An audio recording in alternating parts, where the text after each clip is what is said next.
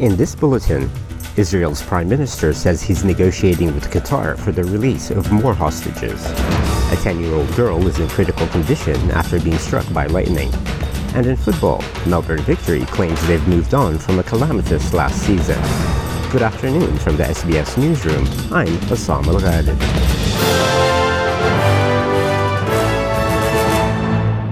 Israeli Prime Minister Benjamin Netanyahu says new Qatar mediated negotiations are underway to recover hostages held by Hamas in Gaza. News of a new round of negotiations came after Israel's military disclosed that troops had accidentally killed three Israeli hostages who approached them with a white flag after escaping their captors in Gaza.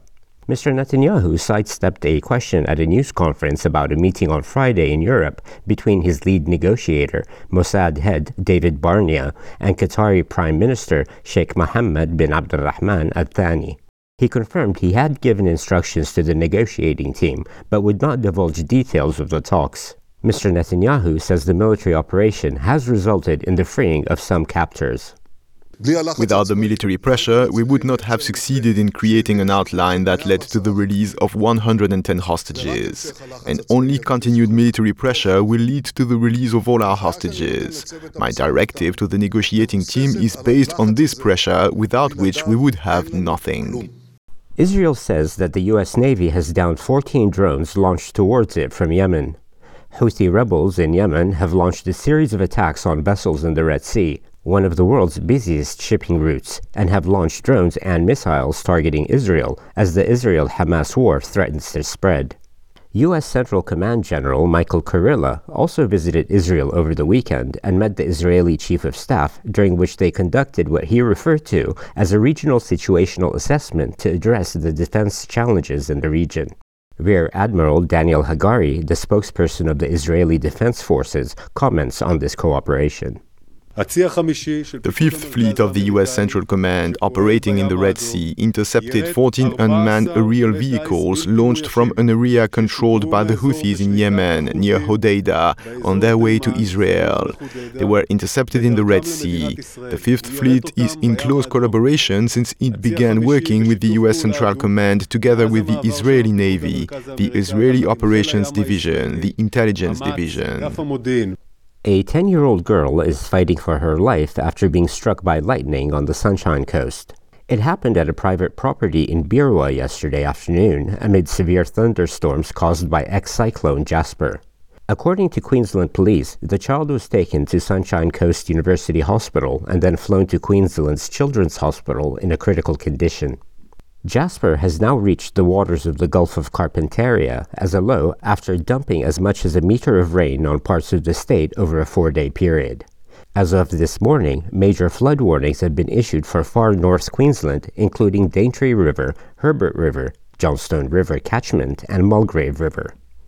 UK Prime Minister Rishi Sunak joined his counterpart Giorgia Meloni in Rome to speak about migration at a conservative and right wing political gathering.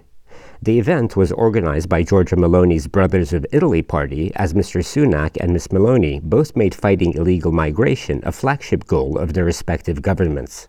On Thursday, UK politicians voted to support the government's plan to send some asylum seekers on a one way trip to Rwanda, keeping alive a policy that has angered human rights groups and cost the nation at least 447 million Australian dollars, without a single flight getting off the ground. Mr. Sunak says the number of migrants arriving in Italy and the UK is rising. Now, our opponents just want to ignore this issue. They want to put their heads in the sand and hope that it goes away. Well, let me tell them that it won't. If they doubt that, just go to Lampedusa. Arrivals in the central Mediterranean up by more than 50% this year. That is unsustainable, but it is also unfair and it is immoral. And to sport, in football, high flying Melbourne Victory are adamant they have moved on from last season's calamitous Derby pitch invasion as they prepare to face Melbourne City a year on from one of Australian football's darkest nights. The Derby in December of 2022 was abandoned after just 21 minutes when Victory fans violently stormed the AAMI pitch. Then City goalkeeper Tom Glover suffered a concussion and facial lacerations when he was hit with a metal bucket. Referee Alex King was also injured while a television cameraman was hurt when struck by a flare. Victory were fined and had supporter restrictions last season, and some suspended sanctions still hang over the club. But one year on since Victory's 2022-2023 A-League men's season was sent into a spiral, Tony Popovic's charges are top of the table and unbeaten. With the latest from the SBS newsroom, I'm Assam Al-Ghalib.